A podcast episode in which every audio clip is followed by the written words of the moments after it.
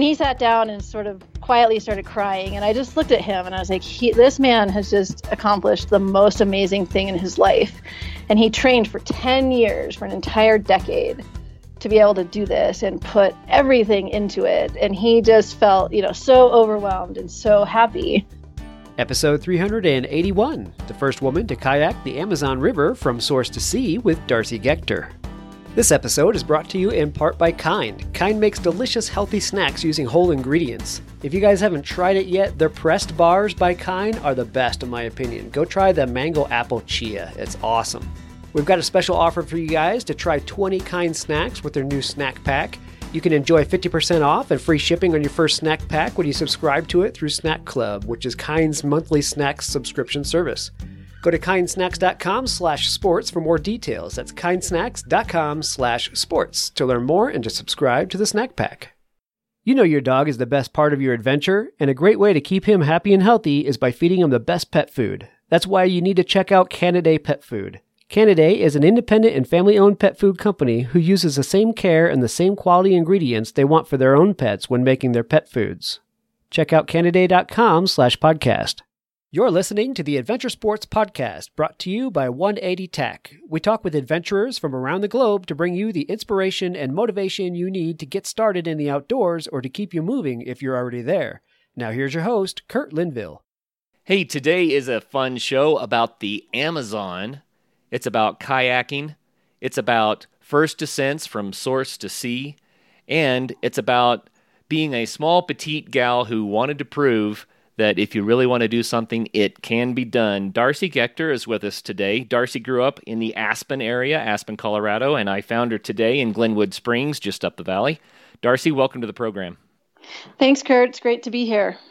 I'm excited about the show today because I love water sports. I love talking about the the Amazon, and I love it when people have the can-do attitude that you have about doing adventure sports. So let's start with that. So, Darcy, you, you kind of framed your um, little summary about this show that you wanted to make sure that you got to talk about being someone that people wouldn't expect to be that adventurous, who has proven that she is adventurous.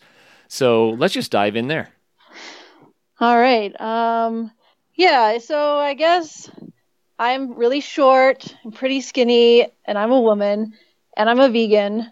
And when you put that whole package together, people often don't think of things like, oh, she must be a really good kayaker, or she must be really tough, be able to do these sorts of things. And kind of this is something I've butted my head against my whole life, including, you know, as a little kid and up in high school, like the sports writer for the Aspen newspaper would write about me playing sports in high school. And he, his nickname for me was Diminutive Darcy. Oh no.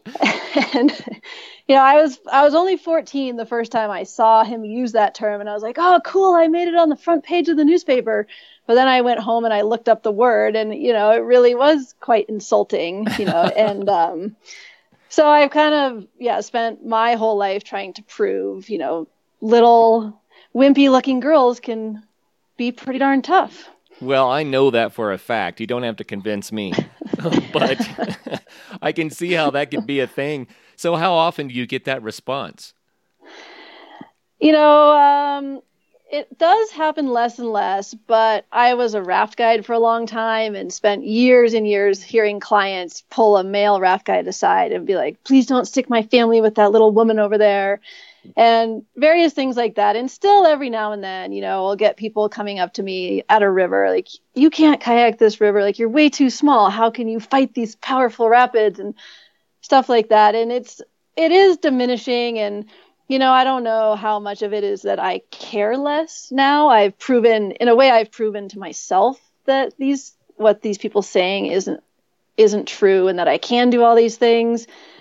And so I think it's kind of a, a multitude of factors that, one, I care less, two, maybe they're saying it less, and three, maybe I'm just ignoring them more. But I think it is uh, something that all women face in sports, and especially all small women. And that could be extended to just smaller people in general. But, you know, my point is whether it's an athletic develop, uh, endeavor or intellectual endeavor, like don't let other people's perceptions of you stop you from doing what you want to do, because they don't know you. They're just making judgments, and you know, it's really pretty fun to prove them wrong. Amen. Preach it. That's awesome. You know, we're all about shattering stereotypes. I, I tell you what, stereotypes get in the way of so many things. And one of the ways that you shattered the stereotype in a mega way was by becoming, in twenty thirteen, the first female to do Source to Sea on the Amazon. Wow. Now that is a feat. It is a feat. And, you know, part of it could be because no other women really wanted to do such a crazy long trip. And I admire them for that intellectual capability, but I still feel pretty proud to be the first woman to do it. Mm. Well, the stats that you sent me, this was twenty thirteen, and the stats yep. that you sent me, uh, four thousand three hundred miles.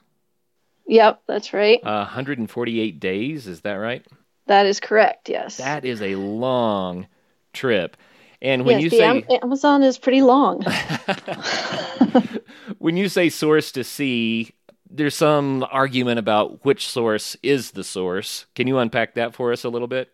Yeah. So um, for about fifty years, the geographical world agreed that the Apurímac River in Peru was the the source of the Amazon. It was the longest tributary to the Amazon. And actually, just about three months before we started our expedition, uh, a guy named Rocky Contos Rocky Contos discovered that the Mantaro River, also in Peru, was about fifty miles longer. So we sort of scrambled at the last minute, and we changed plans so that we would start on the Mantaro, because we felt that he proved pretty definitively um, that it was the longer source. And now it's still in contention because the Mantaro River has dams on it, and the Apurímac does not yet have any dams on it. So a lot of people say, well, it should, the source should be free flowing and this other one shouldn't count, but we decided to go with the Mantaro. And so that's where we started. And the actual starting point for us was, um, we kayaked across a lake called Lago Acococha at about fifteen thousand feet in Peru. And then we hiked from the far side of the lake up into the tundra, you know, literally at times crawling on the ground, looking for the highest flowing water we could find. Wow. And then when the three of us agreed, like, okay, it seems to come out of the ground right here, we marked our G P S and said, okay, we found the source of the Amazon, and started heading downriver.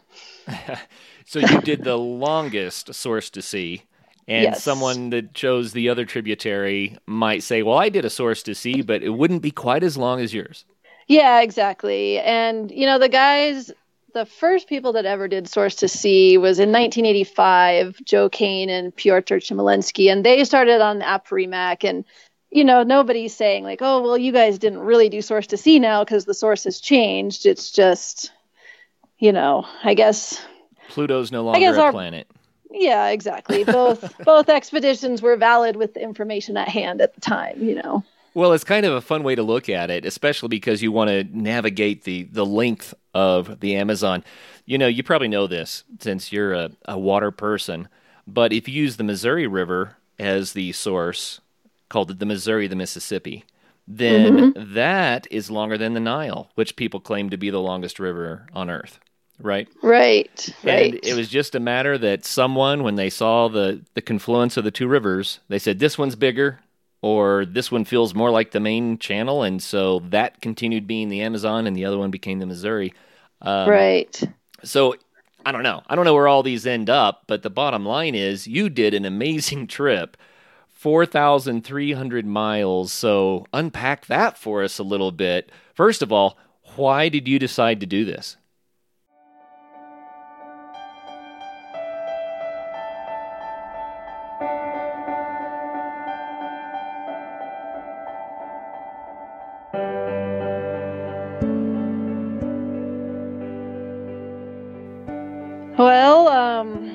Good question. It it truly started as a flippant decision to go along with a client of ours. So in, um, oh, maybe around two thousand three, we, a British kayaker named David Midgley, who everyone calls Midge, he came to Ecuador to our company, Small World Adventures, and said, I want to kayak the Amazon from source to sea, so you need to train me to be a good enough kayaker to survive the whitewater.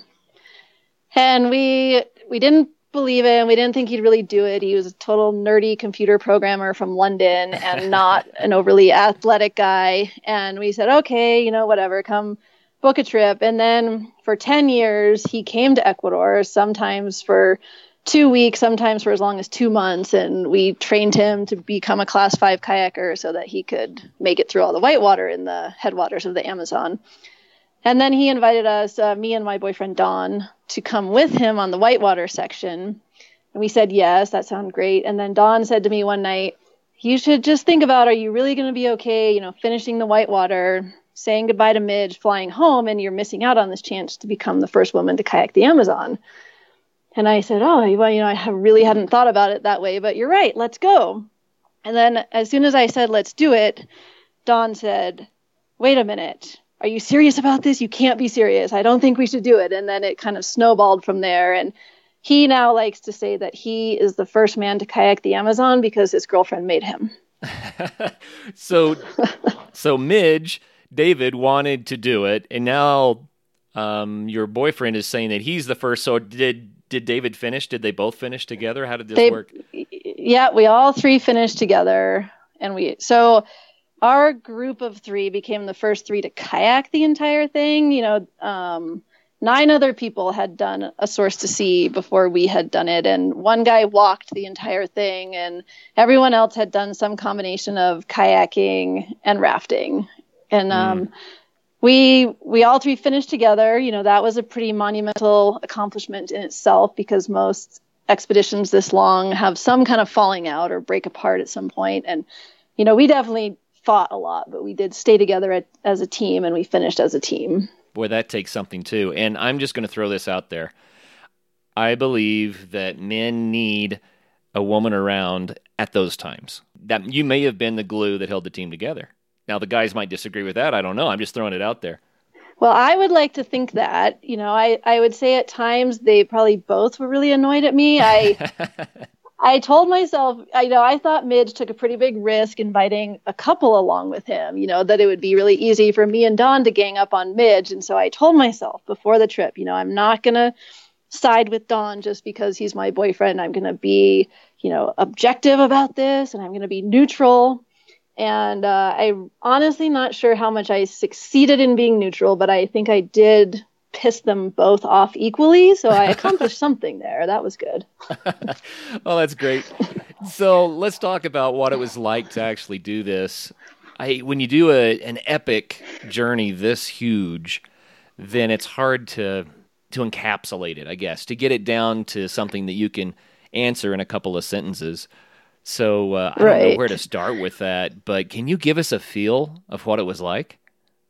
Yeah, I guess, you know, we kind of broke it down for, to ourselves in different phases. And phase one was the whitewater section. And that lasted about twenty-five days. And, you know, that included everything from the logistical problem of actually locating the source, which was fairly challenging, to then, you know, we drug our boats for a couple of days down the riverbed because there wasn't enough water to float the kayaks. And eventually the river got bigger and bigger.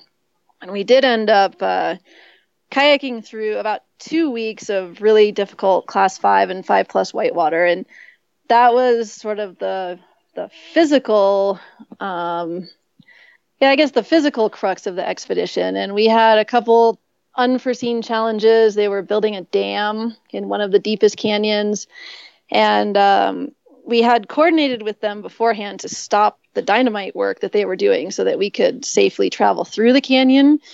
But one thing we didn't know was how far along the construction had gone, and they had blasted, you know, giant, like, school bus-sized pieces of rocks into the river, and some oh. places the river completely flowed underneath the rocks, and it was just such an unnatural riverbed that kayaking through that was by far the most dangerous kayaking that I've ever done in my life.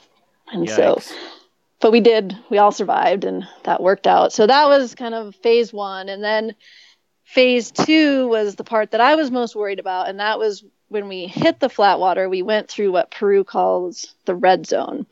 And uh, Shining Path, this used to be like a big Shining Path stronghold, Now there's a few remnants of Shining Path, but it's kind of been taken over by um, the cocaine industry. And now this region of Peru is the world's number one producer of cocaine. And then there's indigenous people who have really been impacted by the Shining Path, the drug traffickers, and recently loggers. And so they basically hate all outsiders coming into their territory, you know, and for very good reason.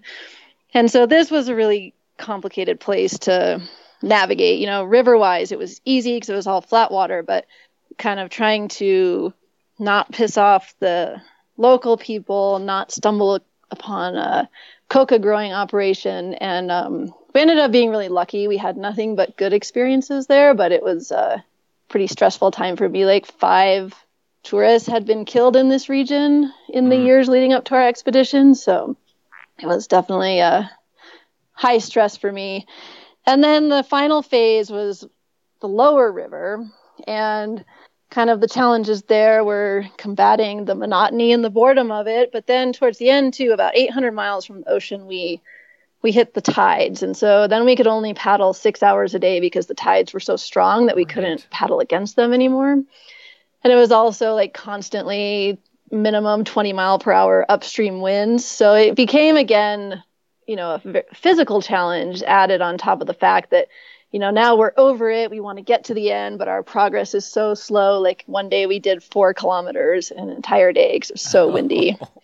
and, and then you wonder why you didn't just hang out in a hammock for that day and hope for better weather the next day, right? Yeah, exactly. And it was always such a hard call to to not paddle because it was always windy. So, you know, to say like, oh, maybe it will be better tomorrow. You know, a big part of us didn't believe it would be better tomorrow. But then there was also this thing of like, we must keep moving down the river. And, you know, sitting around on the shore felt like a waste of time, even though it, it could have certainly been a huge saver of energy.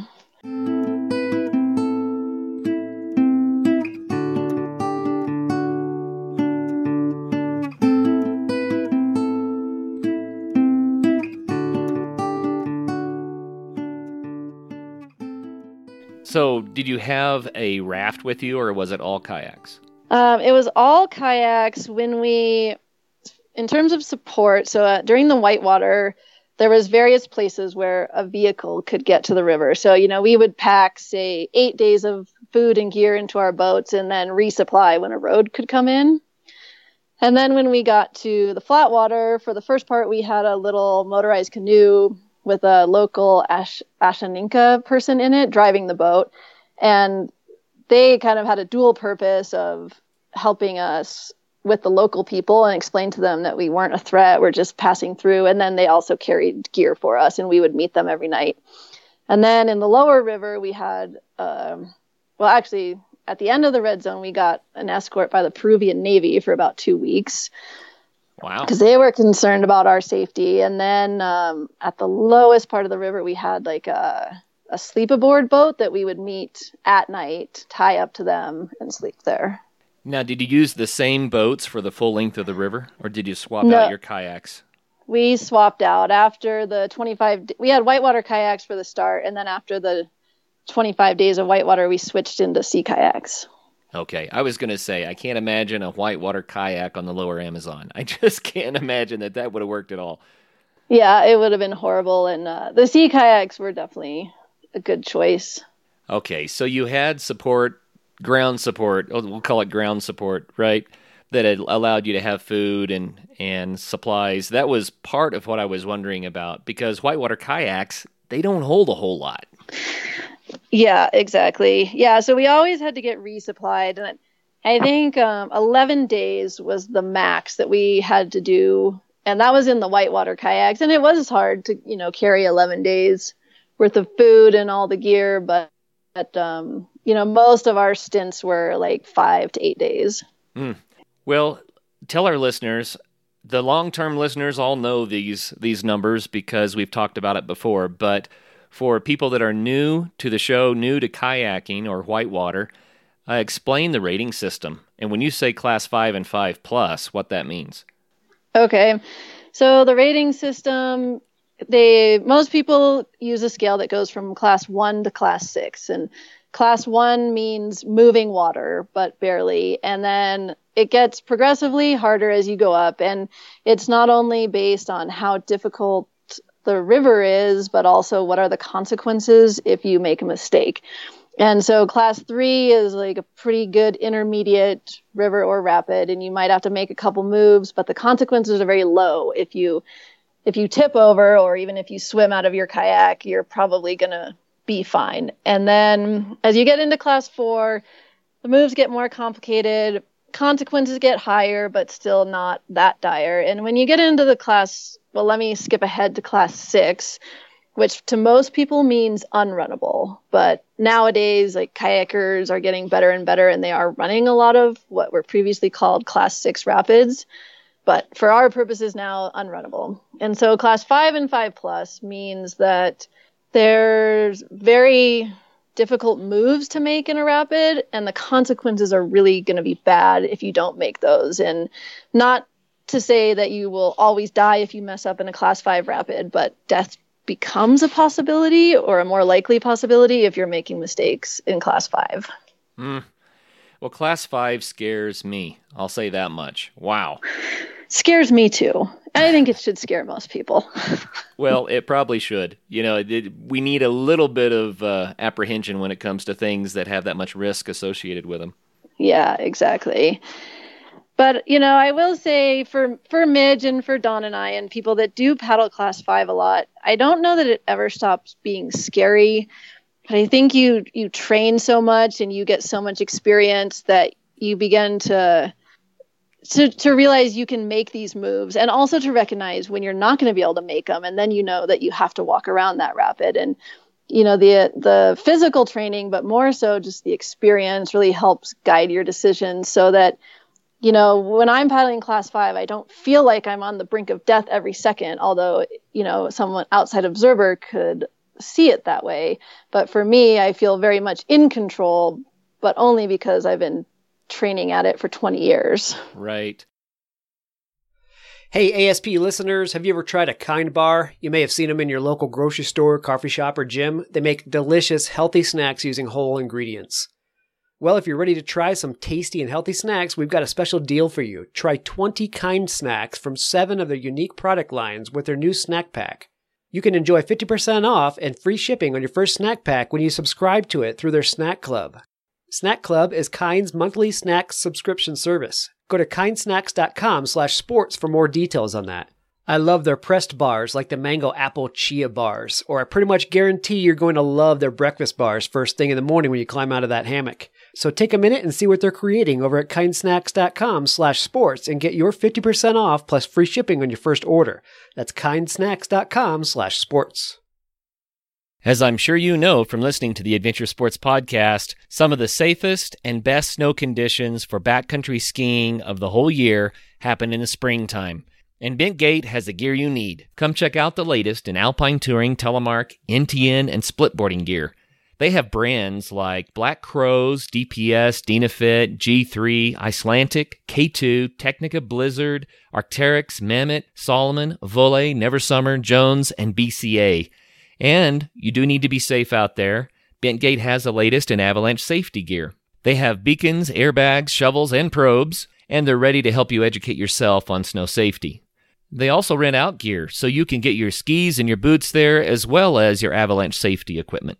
What's more, they also have free demo ski days at local resorts, so you can try out the latest gear. Now, how much fun does that sound? So swing by Bentgate in Golden, Colorado, or go to bentgate dot com to find your new gear, as well as to get updates on all of their events. Well, here's a question for you. This winter, I started thinking about this for obvious reasons. I uh, I love to ski, and I ski extreme terrain. And the terrain that I ski would probably be kind of like a class five run on a kayak, right? High consequences mm-hmm. if you make a mistake, that sort of thing. But I have trained myself to the point that I feel pretty confident. I know I can get down this stuff. However, I've also I've been an active guy, but a desk jockey for a lot of years. So physically, I'm not an, an Olympic athlete. So when I start getting into the extreme terrain, sometimes my muscles just can't quite do what I want to do. So I have to back mm-hmm. off. Yeah. And I realized that you can be a really good skier, but then to become that excellent skier, you can't just ski. You have to train for skiing. Right? Yes, absolutely. Now, in kayaking, is there a, a parallel to that? Yeah, one hundred percent. It's, um, yeah, I mean, you might be able to look at a rapid, see the line, but, you know, oh, I've been already kayaking for eight hours today. I'm so exhausted. I know I am not going to be able to paddle hard enough to get from point A to point B. And, yeah, that is, physical strength is definitely a factor, conditioning. And, uh, yeah, I mean, it makes a whole world of difference in your mind if you're feeling strong and confident in your physical abilities versus, oh, I'm so tired. I'm beat down. I'm not going to be able to make this move. Hmm. Mm. So that would be a good time to uh, take a break or, or rest and do it another day, perhaps. Yeah, exactly. And we did, we faced that a lot. You know, we were all in good physical kayaking condition on this trip, but during the whitewater, we were paddling eight to eleven hours per day. And, you know, it does get really tiring day after day after day. And especially for Midge, who was, you know, at the absolute limit of his ability, you know, the adrenaline rushes really take a lot of out of take a lot out of you too. So if every single rapid is an intense adrenaline rush, you know, that just saps your energy so much more too. So we were always trying to find the good compromise between make the miles that we felt we needed to make, but also not push it to the point where one of us was so exhausted we were going to make a mistake. Mm. I was going to ask, the next question was going to be about the adrenaline. And uh, because in, in my experience, it drains me. You get the power you need for that little short period. But if you're going all day long, either you have to get to the point you're not getting the adrenaline all the time, or, I don't know, it, to me, it would be so exhausting. Yeah, and I, uh, like, I guess I call it adrenaline overdose or and then leading to an adrenaline hangover, but I... I totally agree with you. For me, I have a, a limit of how much adrenaline in one day that my body can take without me just mentally saying, okay, I'm I'm over this. And so, yeah, it is a it's a big factor to keep your mind calm and make try to limit the intensity of adrenaline rushes, if that makes any sense. And that to me is is a mental exercise as much as a, a physical exercise. But yeah, I've had plenty of days kayaking where, you know, after three hours of high intensity adrenaline, I say, okay, I am done with this. And then I just start walking the harder rapids because I just need to keep my stress level at a minimum at that point. And I think everybody has a different capacity for it, but that's another part of managing extreme sports like that is really knowing your own limits physically, mentally, emotionally. Yeah. You know, your adrenal glands can be drained just from day-to-day stress as well. And then, yes. you know, you get to the river, you get to the climb, or you get to the ski slope, or whatever it is, you may not have much in reserve, right? Right, yep. So I I don't know, man. I, I can't imagine. I, the reason I bring this up is because of the twenty-five days. twenty-five days of hitting it hard, pushing the envelope of the most difficult boatable water. That's what we're talking about. And I just think, wow, it's not just a, a feat of skill. It's also a feat of self-control. Absolutely. And it, um, you know, every night when I laid down in my tent, you know, that was one advantage we had of being in the Andes Mountains. It was dark for about eleven hours every night. So we had pretty decent recovery time. Right. But I really did. When I laid down on my thermarest every night, I said, okay, you know, you have ten hours to repair yourself and be ready to do it again tomorrow. And that little mantra, I think, really did help me. It helped me to not lay there and worry about what was coming tomorrow. It was like, your only job right now is to focus on resting. And um, it did it did work to a certain extent. And of course, we all got really tired, but I think just this mentality of like, we're on this bigger mission. We are trying to reach the Atlantic Ocean. We have to keep going. It was like a good driving force, and we all did a pretty good job of managing ourselves in that regard. Well, I think that that would have been one of the biggest challenges, but now let's turn it on its head a little bit. When you got to the, fo- the frog water farther down, did you wish you were back yeah. at the rapids again?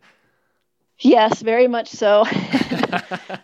You know, we had days in the whitewater that were really hard and really stressful where we said, oh, I can't wait till the flat water. But about one hour after hitting the flat water, we said, huh, we really missed the whitewater. Mm. We did some math when we got to the Flatwater, and we had lost eighty-seven percent of our gradient in about, uh, I can't remember, seventeen percent of the mileage. And so that doesn't, you know, to us, that didn't bode well for the river gradient coming up for us. And uh, after doing some research, the river, like from Manaus down, drops an average of one centimeter per mile. Oh. And a good a good whitewater section would be maybe one hundred eighty feet per mile. Right. so, so it was really flat, and so it was pretty sea boring. Sea kayak is for real. I mean, you might as well have been paddling through a lake. Yes, exactly. Mm. That's crazy. That's crazy. It did get really boring, but at least one interesting thing happened to us every day. And we saw pink river dolphins quite frequently that would swim around us while we were kayaking. And, and that was really cool. And then we'd have great interactions with people. And I started playing volleyball with these Peruvian women in tiny villages that were incredible volleyball players. And so every day, even though it, the monotony got to us and we missed the whitewater, kind of at your lowest point every day, you know, a dolphin would jump up next to you and you'd be like, oh, this is really cool. I'm glad I'm here. What about crocodiles or piranha? Or there's a lot of nasty stuff in that Amazon basin. There is. And so all the locals would make fun of us because every night at camp, we'd want to take a bath, swim in the river. And we'd always ask the locals, is it safe to swim here? Or the piranha is going to eat us? And they would always laugh at us and say, no, the piranhas aren't going to get you, but watch out for stingrays or watch out for this. And we never actually saw a piranha, but we did see some gigantic stingrays. We did see caiman at night when we show, we would shine our flashlights on the banks and you could see their eyes. But uh, the nastiest thing that we encountered were the bugs, mm. the mosquitoes, the little sand flies, stuff like that. Yeah. You know, I said crocodiles because I was afraid to to let anyone know how ignorant I really was, but it's the caiman that are there. Are there any crocodiles yes. when you get to the, the saltier part of it, or is that all just caiman? Um, all caiman throughout the entire Amazon. There's no crocodiles in in on the Amazon okay. whatsoever. So thanks for correcting me caiman, on that one. Caiman all the way, but they, you know, we didn't see any really big ones, but they do apparently get quite big, and the locals there do worry about them if they're you know, out swimming or canoeing alone and close to dark. They are pretty worried about the caiman. Yikes.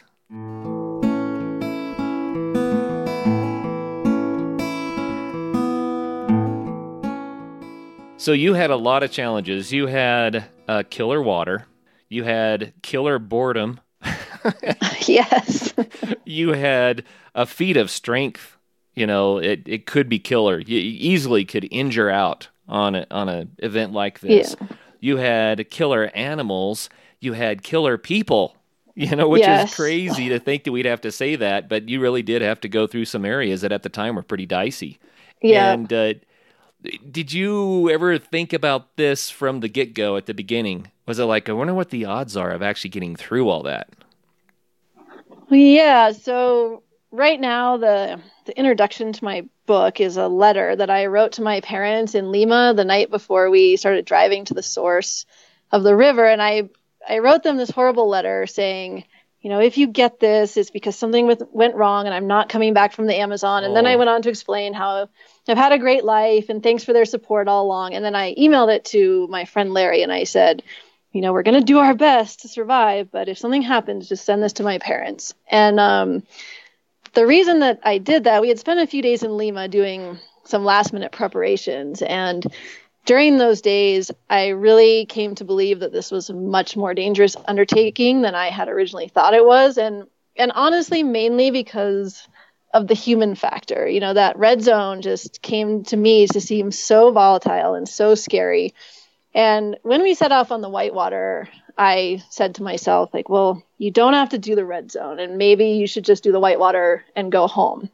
And I really debated this back and forth, you know, like, oh, yeah, it'd be pretty neat to become the first woman to kayak the Amazon, but it would be really not cool to get killed while doing it.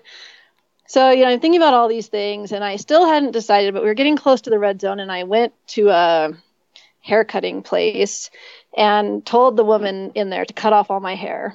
And she was arguing with me. She's like, you have such beautiful hair. Why do you want to cut it all off? And I'm trying to explain to her in Spanish, like, we're going to the red zone. Lots of people might murder us. If they don't murder us, I'm worried about being a woman because they might do other things to me. And I don't know how to say rape in Spanish. And she just looks at me and she's like, why are you going? And I'm like, I don't know, lady. I really don't know. Wow. But anyway, I did have her cut off all my hair. And I just kept on saying, like, well, you don't have to go. You don't have to go. You don't have to go. And then I sort of put off the decision so long that we paddled into the red zone. And then oh, I was kind of mad at myself, actually, for doing that, because I really wanted to make what I thought was a rational, good decision and not just plunge into it, which I didn't do. So I was mad at myself. But as soon as we actually got there, we just had enough interactions with people that were so good. Everyone was so friendly to us. And it really didn't seem like this such a dangerous place as I had built it up to be in my mind. And then, so I'd go on for a day thinking, oh, this is great. People are so nice. And then something would happen. You know, we'd had to go to a military checkpoint, and these huge guys with big machine guns would warn us and tell us what we're doing is a stupid idea and why are we going down here? And then I would get scared all over again. But I guess it was just enough of uh, putting the decision off on my part and then meeting the real people there. And throughout our whole time in the red zone, everyone was really nice to us, including the the indigenous people that we were supposed to be so afraid of. And we truly had good experiences. And part of that was we got permission letters from all of the groups of indigenous people and followed their protocols that they asked people to do and did everything by their books. And that pleased them. And so as soon as we'd show up at a village, like all these villages have armed guards twenty-four hours a day as a remnant of the Shining Path era. Wow. And so the, the guards would be very strict with us. We would show our passports, we'd show our permission letters. And then it was just like you flipped a switch and they put their gun away. They smiled. They said, come on a tour of our village. And so we just had such a, such good experiences that I, you know, I ended up feeling okay about it at the end. But yeah, I certainly for a long time, for a couple of months, struggled with this idea of like, what are you doing? It is not, kayaking the Amazon is not worth dying for. But then I guess I decided there was a good enough chance I wasn't going to die doing it. Mm. Man, that must have been a uh, quite the thing to go through. I mean, as you kind of paraphrase it to us, I'm thinking, wow, but then thinking about the reality of it, that's a whole nother level.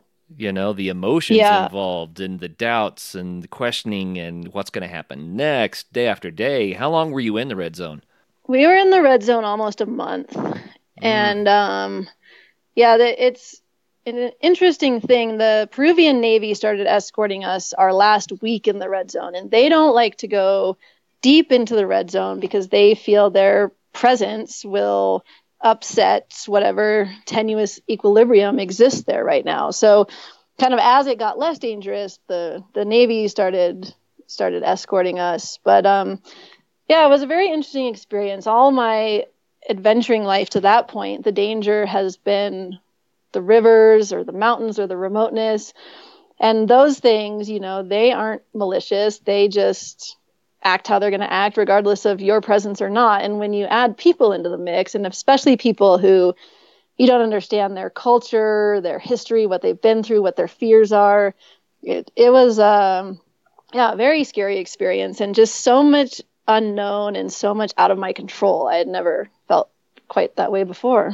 Mm. Yeah, that would be crazy. Absolutely crazy. So you did have some strange situations, though, where you had to convince people you weren't there for nefarious reasons. Can you tell us a story about one of those?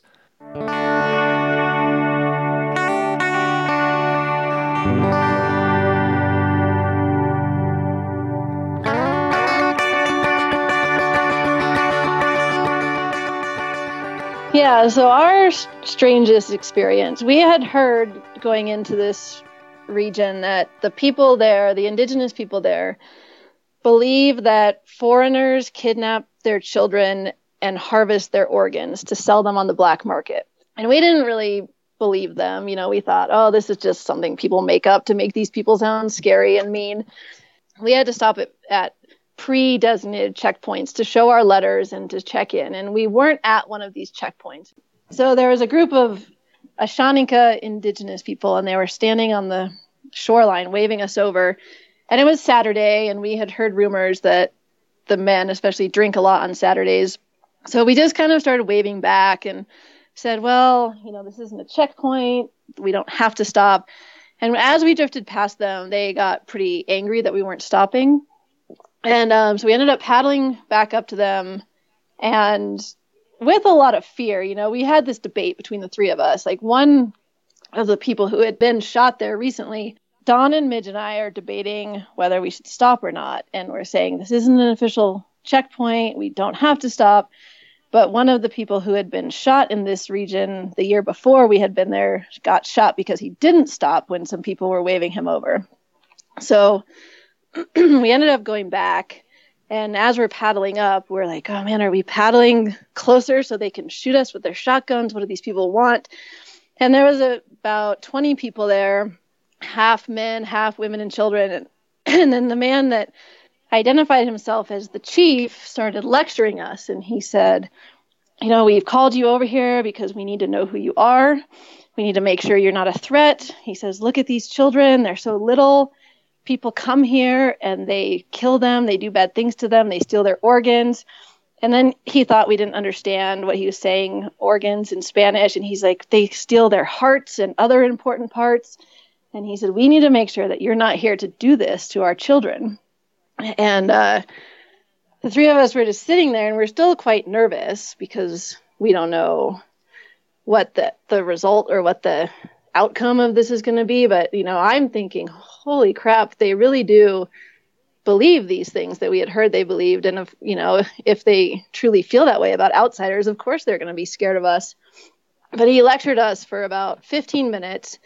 And then he said of the local guy who was driving the boat at the time, he said, well, we're not going to do anything to you guys because you didn't know any better. But your guide over there, he should have known to stop here, and so we're going to punish him.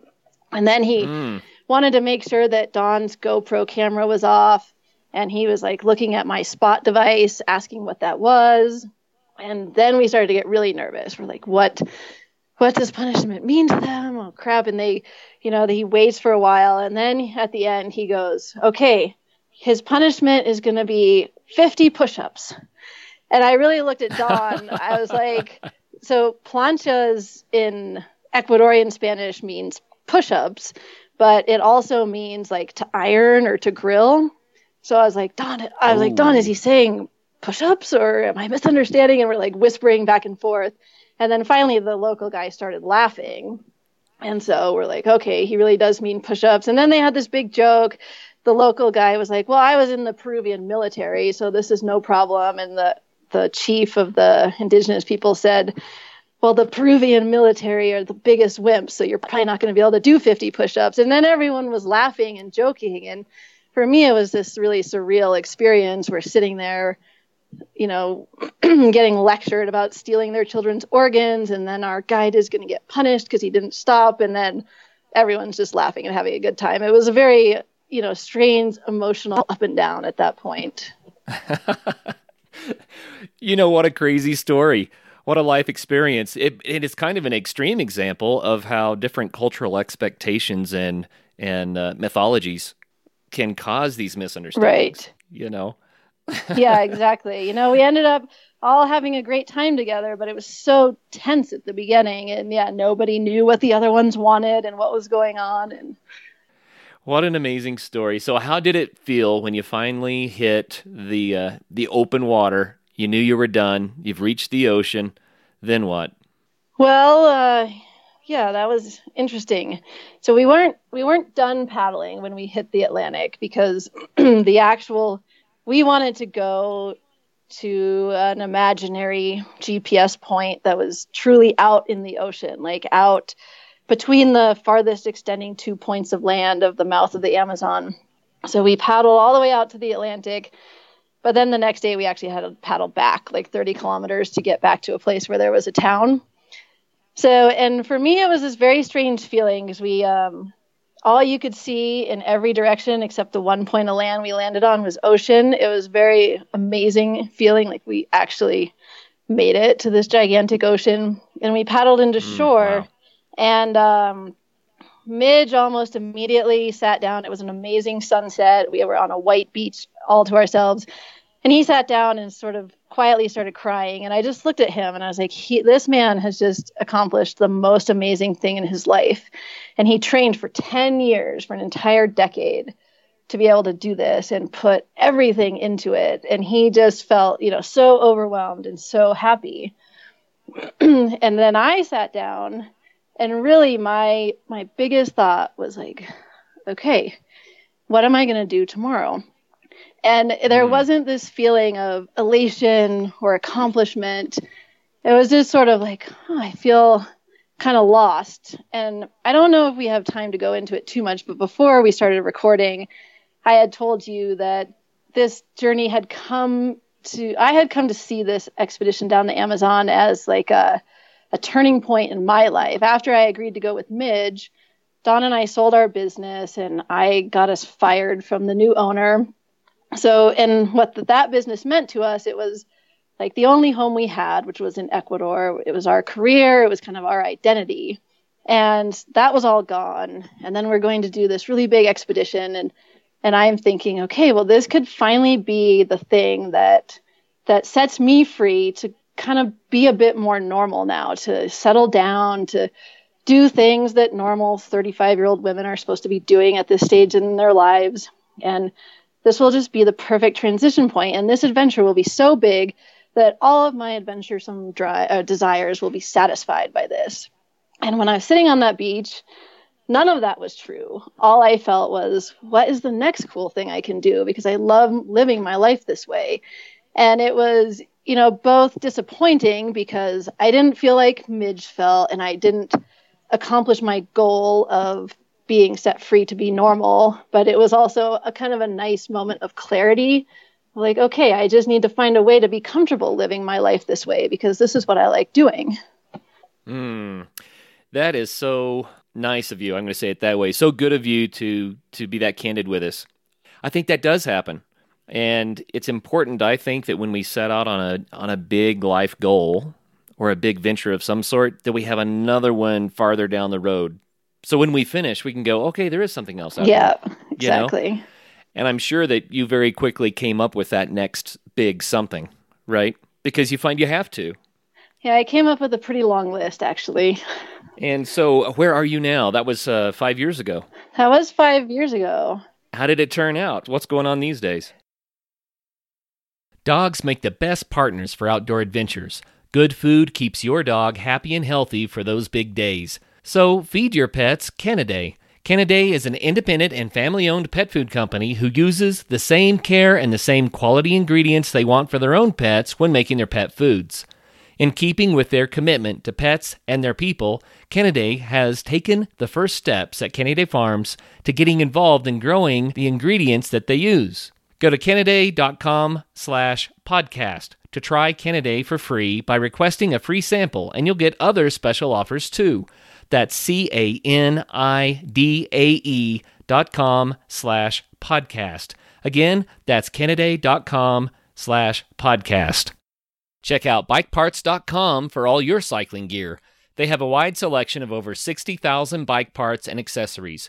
You can find everything you need, including tires, chains, tools, frame bags, cycling apparel, and even complete bicycles.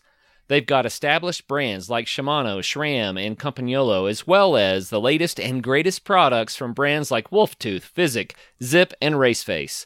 Need suggestions or have a question about what fits your bike? Their knowledgeable staff will answer any questions and get you rolling as quickly as possible. If you're in the great state of Colorado, stop by their full-service bike shop, Peak Cycles in downtown Golden. Check out bike parts dot com. You know, I, I feel like now I'm I'm even closer to my midlife crisis, and I'm still uh, being a kayak bum and not doing anything very normally. So I'm not sure where I'm at. But, um, well, the, Don and I bought our business back in Ecuador, so we're back doing that. We've had a few pretty great river adventures in Russia and in British Columbia since then, and I did, uh, like you said, I came up with more things I really wanted to do, sort of life goals that I wanted to accomplish, and we've accomplished a few of those. And uh, now we're just happily living our weird, adventuresome mm. life. I love it, though, because some people have the life goal of living a weird, adventuresome life, and they don't know how to get there. Any advice for them? Um, yeah, it's, I will say it, it's very challenging. I mean, that's not something that should be overlooked, but you just have to commit. I mean, you just have to quit your job, follow your passion, but be willing to embrace all the discomfort that's going to come with that. And, and there's going to be a lot. I mean, there's no doubt that, you know, having a good steady job and having a house and having all these things is in a way much nicer, but in a way they all, they all tie you down too. So I have all of my belongings in a storage trailer that my parents are kind enough to let me park on their land. And, um, you know, every year when I come home from Ecuador, I do go through a really challenging period of like, okay, what am I going to do now? And we don't have any home to come back to. We don't have jobs to come back to. We kind of don't have a purpose. And we sort of have to reinvent our lives for seven months every time we come back to the United States. But that also leaves us open to kind of do whatever we want. And we've just come back from a month of kayaking in California.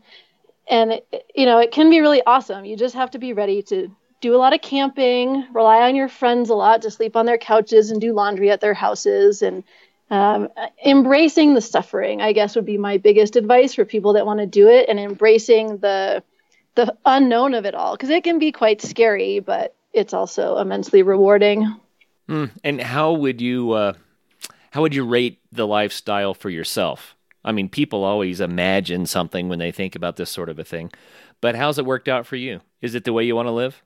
You know, that's, yeah, that's a challenging question, and one that I feel like for me, every year that I get older, um, I ask myself that again, because, and this is sort of stupid, but I do feel a little self-conscious about being a forty-year-old woman who's still doing these things, you know, and a big part of my brain thinks that, oh, this is cool when you're twenty-three years old to live in your car and travel around kayaking and do all this stuff. But then a very big part of me is like, it's not really okay for a forty-year-old woman to still be doing this. But then when I sit down and think about it, and I try to think about what the realities of having what I would call a normal life would mean for me personally, and and I don't like that. And even down to little details about, like, if my parents need my help, I can drop everything and come stay with them for two weeks to help them out. And that wouldn't be possible having, like, you know, a nine to five job where you only get a couple weeks of vacation every year.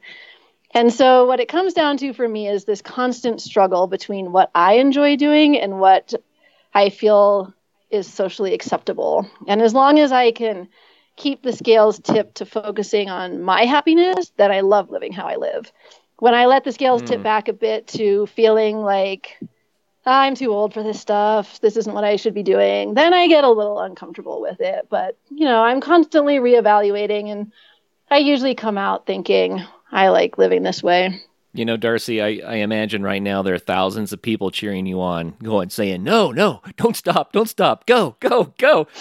You know, that's what the Adventure Sports Podcast is all about. And uh, I, I applaud you. Well, thank you. I you know, you're living that. What a lot of people would say, you're living the dream. And there's another concept that comes up from time to time, and that is that everybody wants to retire someday. Yes. But most people don't get to with their health and their strength and their youth and their vitality to do the things that they really want to do.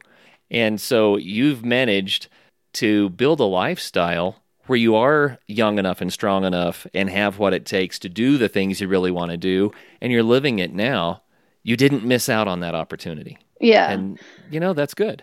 Yeah, that is good. And, uh, you know, I think the reality for me will mean that I will never truly retire, but that, you know, that'll be okay. And you're right. I'm doing all these things I want to do now while I'm still physically capable, and that's, I feel good about that. Cool. Well, let's talk a little bit about your book. We're not going to go into detail other than to say that you've written a book about this experience called Amazon Woman. Yes. And you're looking for a publisher at this point. I'm looking for a publisher, and I, I have a literary agent, and uh, yeah, we're working on finding a publishing house that thinks the book will be a good fit, but I hope that we'll find one soon and that lots of people will get to read about the adventure and be inspired to set out on their own adventures. Mm.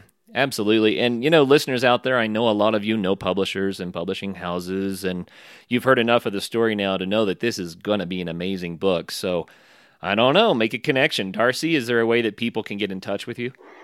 Yeah, absolutely. You could uh, email me, Darcy at small world adventures dot com, or I'm also on Facebook under Darcy Gechter, but I'd love to hear any suggestions or connections or ideas that people out there have for me. small world adventures dot com is the next thing we need to talk about. This is your Ecuador kayaking business, right? This is, yes. And this is the one we sold right before the Amazon trip, and then we bought it back in two thousand sixteen. And it is a big part of what makes it possible for you to have this lifestyle, I'm sure. Yeah, it is probably the number one thing that makes it possible. And uh, we... Uh, Yeah, we spend about five months every winter down in Ecuador leading whitewater kayaking trips. And then the rest of the time we come back to Colorado, usually in the summer, and travel in kayak or get seasonal jobs depending on how broke we are, and uh, just try to make it work.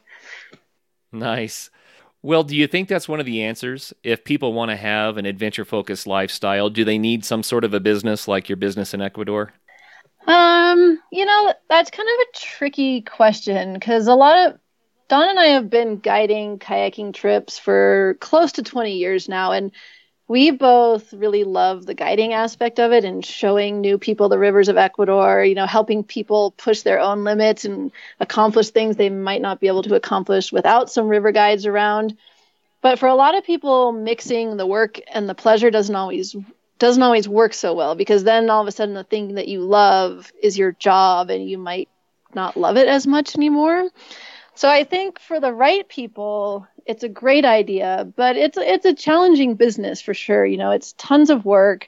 There's not that many kayakers in the world, so we have a pretty small market pool, and um, you don't really make a lot of money being a kayak guide. So you really, really have to love it in order to embark on something like this. Um, So I don't think it's a necessary component. I think it is one option, but you know, we have a lot of friends that do something like one guy comes to Colorado and he's a raft guide all summer and he lives in a tent and saves his money. And then he travels all winter long. And he's been doing that for a decade. And we've got other friends that are carpenters and they'll work in stints to save up the money they can and then go spend it all traveling. And so there's lots of ways to do it. And the owning your own business obviously offers a lot of freedom and flexibility work hour wise. But uh, yeah, I guess that would be my only caution, is make sure that you won't mind your passion becoming your work. You know, a parallel to that, I recently told one of my kids that uh, college can very easily take the joy out of your passion. Yes. And the reason is because you get force-fed so much all at once, it's just too much. Yeah. You know, and, I, and it's like, well, the joy comes back later. You just need a break. Yeah. You need to breathe, exactly. Recover a little bit, digest, right? And I'm sure you could do the same thing with a business, right? Yes, absolutely. So maybe there's an element of knowing how to pace yourself. I don't know. I'm sure that you've sorted that out. I have no idea what that would be. Oh, I'm I'm still learning for sure. Every every year, every week is more learning. But that's what keeps it interesting. Oh, yeah. Yeah. What I think would be really fun, I'm going to throw it out there for our listeners. I think it would be fun if someone said, I know a publishing house that needs to know that this book is going to have enough sales. And then that they would let everybody know this is the publishing house to contact. And then everybody can contact the publishing house and say, I'm going to buy a copy of that book if you just publish it. And that way we can get this thing out there. That sounds awesome. I love it. But that's a lot of hypothetical stuff. So if you know a publishing house out there that we can target, let us know. And so the Amazon Woman book, I think that that's funny. You know what? That's so funny is because, to me, you, you started the whole conversation by saying that I am diminutive Darcy. Yes. Right? Yes. And, and you're the Amazon Woman. That's exactly. So cool. It's been a big, long transformation. I'm sure there's a lot of that in the book. Yes. Well, Darcy, thank you so much for taking the time to share your story with us. I was enthralled.